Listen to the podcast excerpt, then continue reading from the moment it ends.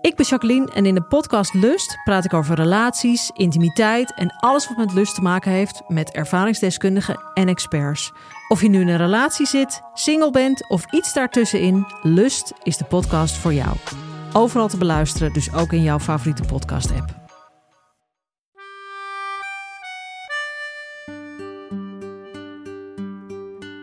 Dit is Man met de microfoon met echte en bijna echte verhalen. En mijn naam is Chris Baayema.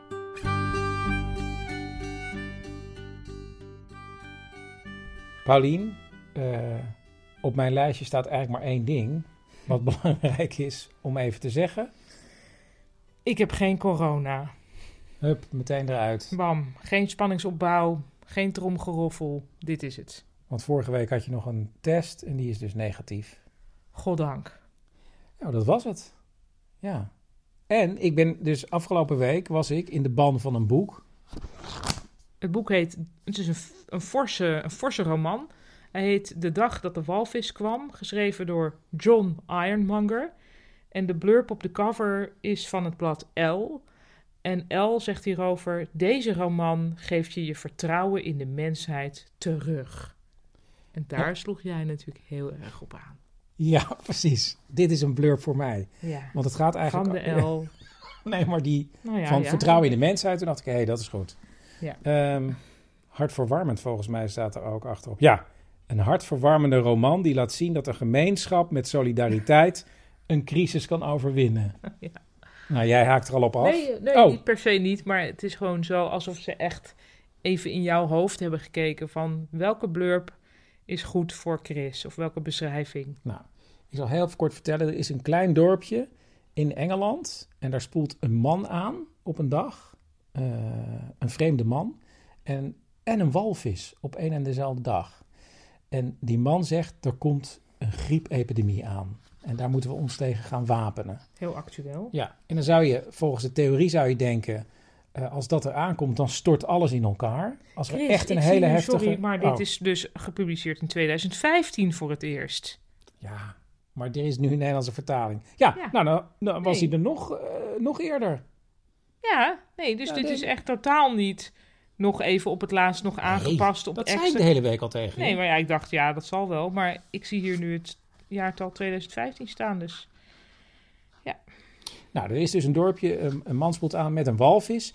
Ehm, en die zegt, er komt een griepepidemie aan. En dan staat ook in het boek, ja, als je Die nou... man, theo- hè, niet die walvis. Ja.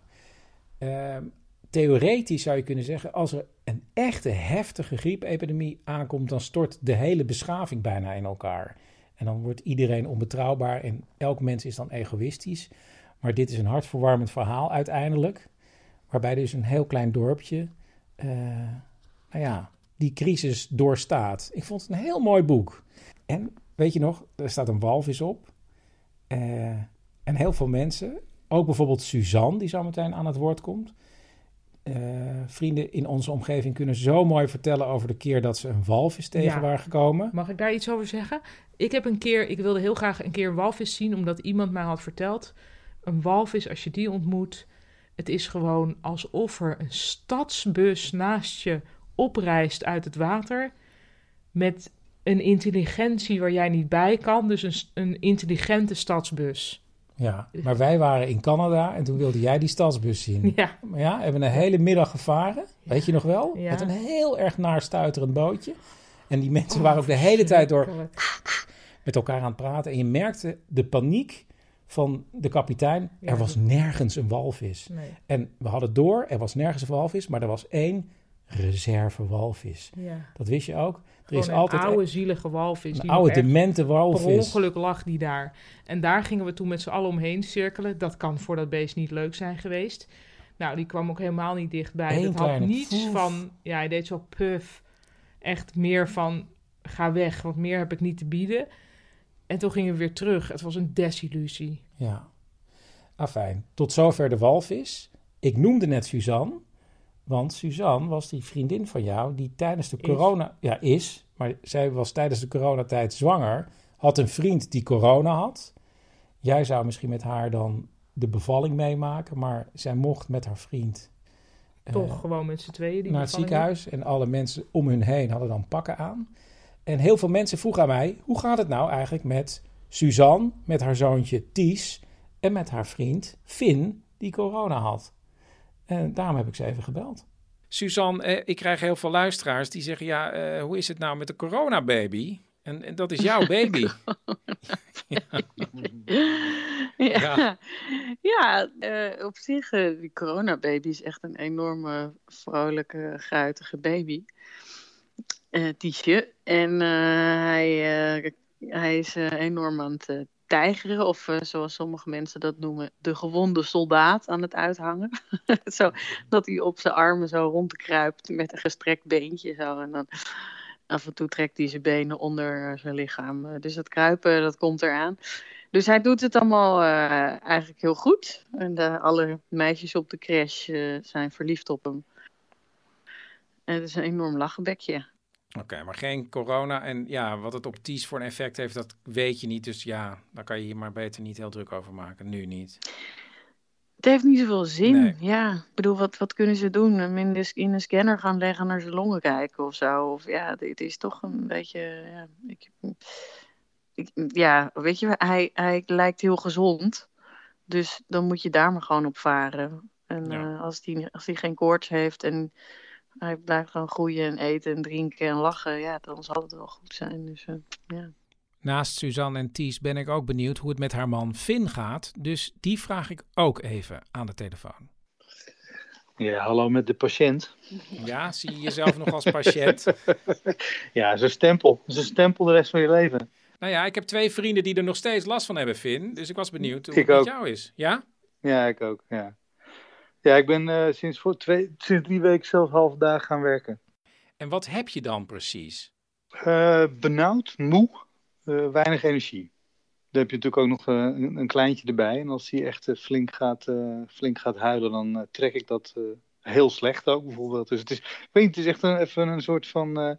alles zit een beetje op het randje, dat is het een beetje zeg maar, de goede moed waarmee we in maart dachten, nou ja, dan heb ik het maar gehad. Die, uh, ja. die, uh, daar, daar, kom ik toch een beetje van terug, zeg maar. En word, word, word je dan in de gaten gehouden nu ook nog? Nee.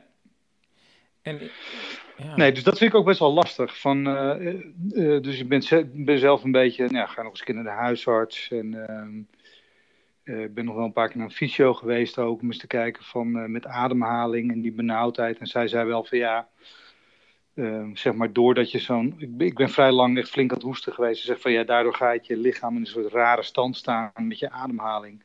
En ik merk inderdaad ook wel als ik echt een soort ontspanningsoefeningen doe en even zo op die ademhaling let, dan voel ik me ook meteen een stuk beter. Alleen, uh, ik merk het nu alweer als we zitten te praten ook. Ik ga meteen heel hoog zitten. En het vermoeden is dat dat een beetje te maken heeft met dat je lichaam in een soort van. Uh, uh, ja, in, in, een stevige stand heeft gestaan een periode en dat hij daar een beetje in, een beetje in blijft hangen. dit is exact wat, wat, wat, die andere vrienden van mij vertelden. Want dat je lichaam gaat een soort in een afweer en dan is het misschien al weg, maar dan blijft die afweer maar doorgaan. Ja, dat idee heb ik ook een beetje. Ja, precies. Ik, ik sprak laatst ook een, een, een, eh, een, een kennis van ons, die is, die, die, is, uh, die is huisarts, maar die werkt bij de GGD in, in een iets andere functie, maar in ieder geval... Uh, wel ook binnen dat hele coronateam. We zaten er ook een beetje over te praten. Ze hadden het ook over dat er nu. Uh, er was natuurlijk op een gegeven moment wat uh, um, geëxperimenteerd met die uh, corticosteroïden. Mm -hmm. Tijdens dat, dat je het hebt en dat er nu vermoeden is dat het misschien. Dat, en dat gaat dus hierover. Volgens mij, kijk even naar Suus ook, maar volgens mij gaat het erg over het onderdrukken van je. van die, van die auto-immuun reacties, reacties ja. zeg maar. Ja, die ontstekingsreacties. En ze zeggen, en zij zei van ja, ik heb het idee wat er nu een beetje langs begint te komen, dat ze nu het vermoeden hebben dat het zelfs, dat het voor mij nu ook nog zin zou kunnen hebben om dat uh, oh, te nemen. Ja. Omdat dus inderdaad je lichaam waarschijnlijk nog steeds uh, aan de slag is. Je, ja. Voor, voor niks, zeg maar zeggen. Precies. Ja, want ze hebben dus het idee dat, dat, dat daar hadden we het eigenlijk een beetje over, over die hersenonderzoeken. Zij zei van ja, uh, het is niet zo dat je die hersenschade, om het zo maar even te noemen, alleen maar oploopt op het moment dat je heel erg ziek bent. Die, die, die, reactie van je lichaam, die loopt nog steeds door. Dus het zou nog steeds zinnig kunnen zijn om dat te onderdrukken met die, uh, ja, ja, ja, met die medicijnen. Maar dan moet je dus zelf achteraan vinden. Ja, precies. Ik ga gewoon slikken. Ik slik gewoon alles wat ik tegenkom. Kijken wat er gebeurt. Ja. Nou, heel erg bedankt uh, voor deze update ook weer. Ja, graag gedaan. Gaan we het elk half jaar doen, denk je? Ja, ik weet het niet. Maar ik hoop het toch niet. Tot Ties 18 is. Wordt wel leuk. De corona baby. Kijken of het allemaal goed komt. Ja. nou, we zullen zien. Dank jullie wel. Ja. Fijne avond. Heel graag gedaan. Oké. Gaat lukken. Doei. Doei.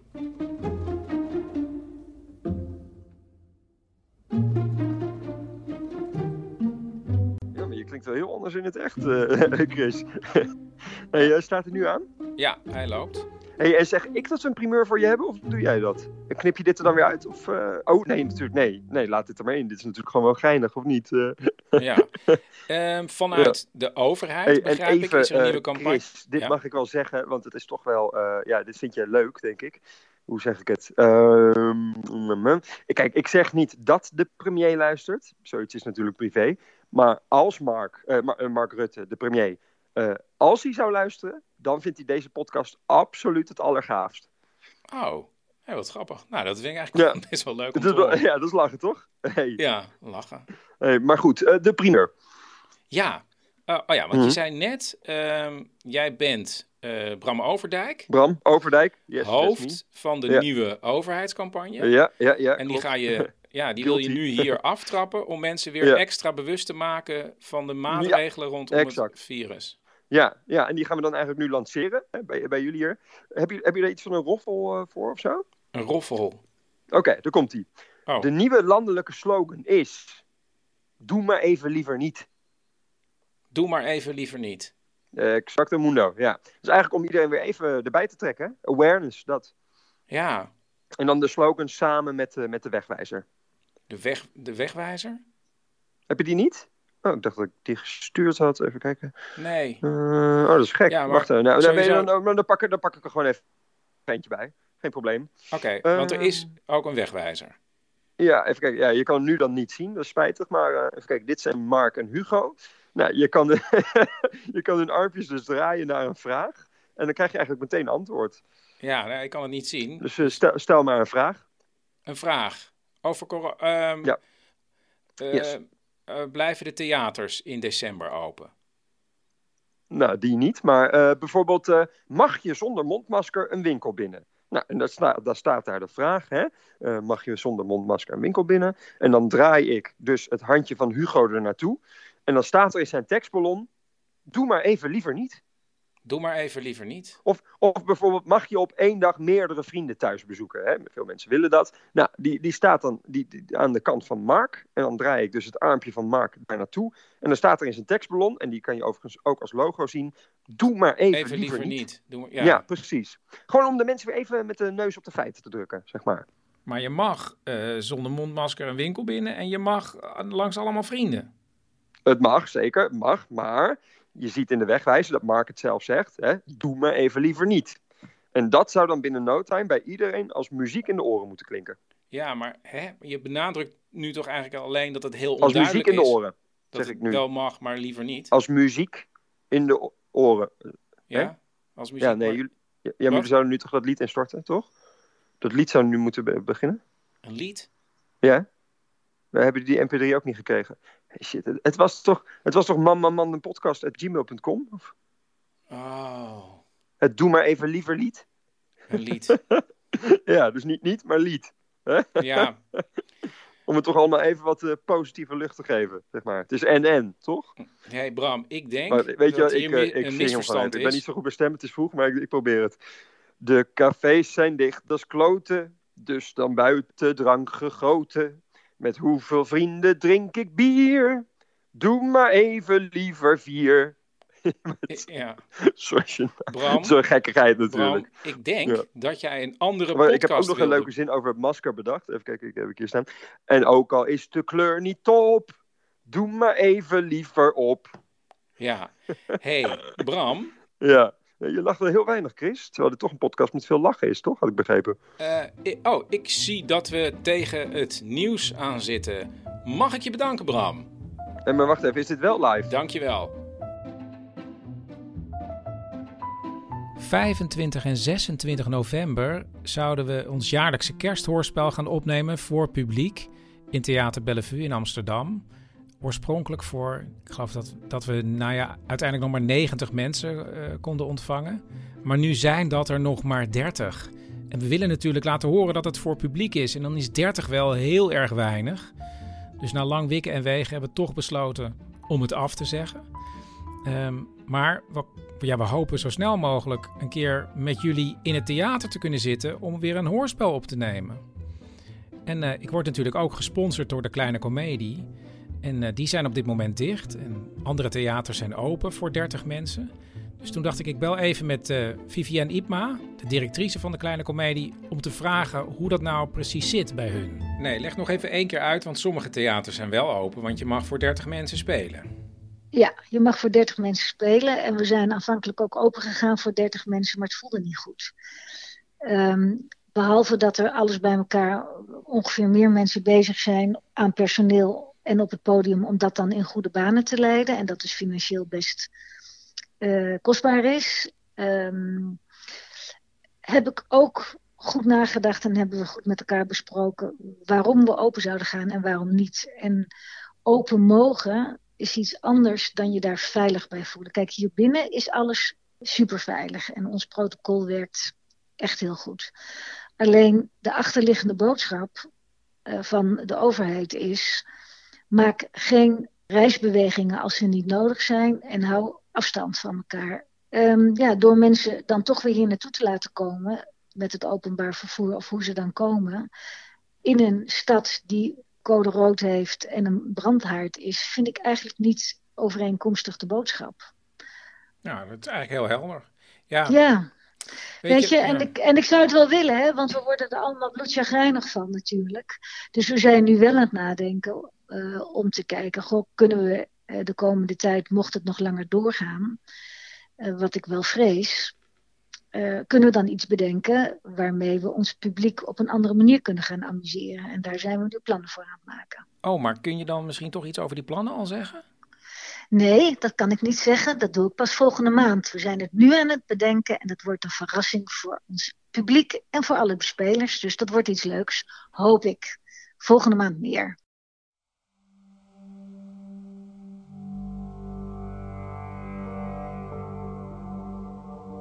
Kuikhof. Spreek ik met Evert Kuikhof uit Koekelveld? Ja, dat klopt. Ja. En u bent de man met de microfoon, hè? Ja, ja. Ja, ja, ja, leuk dat ook een stem. Ik vind een fijne stem, is echt een fijne stem. Oh, nou, ja, dank, nou dankjewel, dat is heel aardig. Ja, ja dit, dit, dit, zo, precies dit, ja, mooi, mooi. Goed, ja, ja dat klinkt dus heel raar. Het, ook, het is ook fijn om weer even een stem te horen. Ja, want ik heb begrepen dat je je helemaal hebt afgezonderd van, ja, van wat eigenlijk?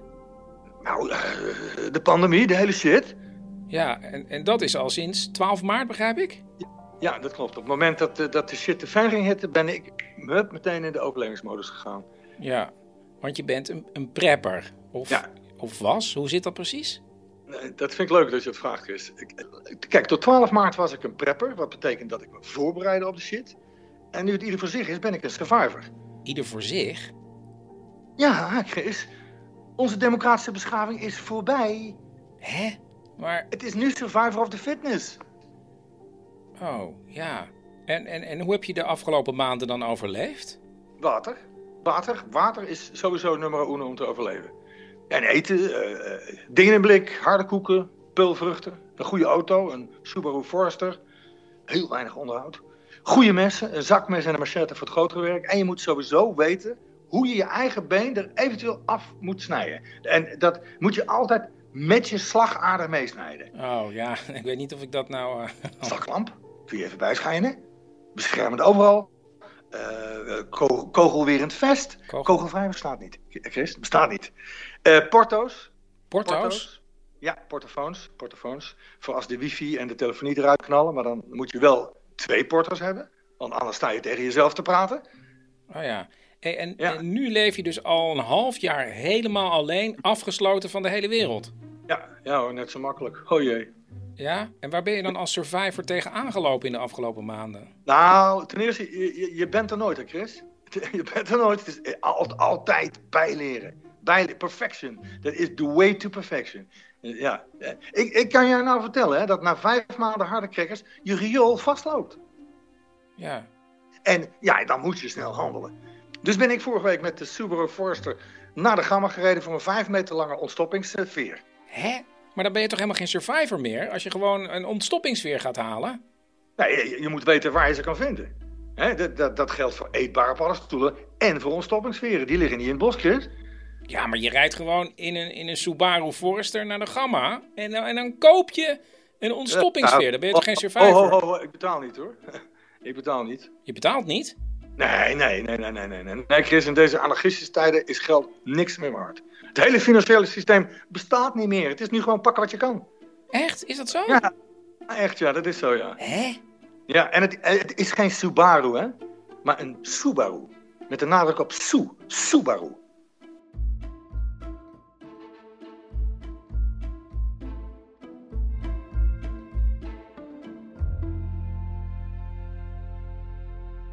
Bert, Chris, wij moeten op skivakantie. wij moeten op skivakantie. Ja. Maar je houdt helemaal niet van skiën. Nee, maar goed. eh, je hebt bijna geen keuze nu. Geen keuze?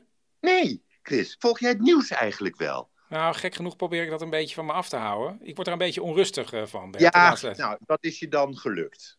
Nou goed, eh, wat heb ik gemist? In Oostenrijk hebben ze allerlei maatregelen getroffen. En nu schijnt er niets veiligers te zijn dan skiën. Is dat zo? Dat zeiden ze op de radio. Ja. En wie zeiden dat er niets veiligers was dan skiën? De Oostenrijkers, Chris. Want die staan met hun neus op hun eigen maatregelen. Ja, Ja, Chris. Bert, de Ja. laatste keer dat wij gingen skiën is 20 jaar geleden. I know. En dat was jouw eerste en jouw laatste keer, want dat heb je toen zelf heel duidelijk gezegd. Ja, omdat ik aan de rand van de afgrond stond, Chris. Letterlijk. Onderaan een blauwe piste, bij het speelweidje. Ja, dat was een eh, heel onveilige situatie. Ja, voor die kinderen daar, want je schreeuwde heel hard en heel intens. Hè? Ja, Der skivarende Alptraum werd je genoemd. ja, nou ja, een droomfiguur is op zich natuurlijk ook helemaal niet... Het is eh, een nachtmerrie, Bert.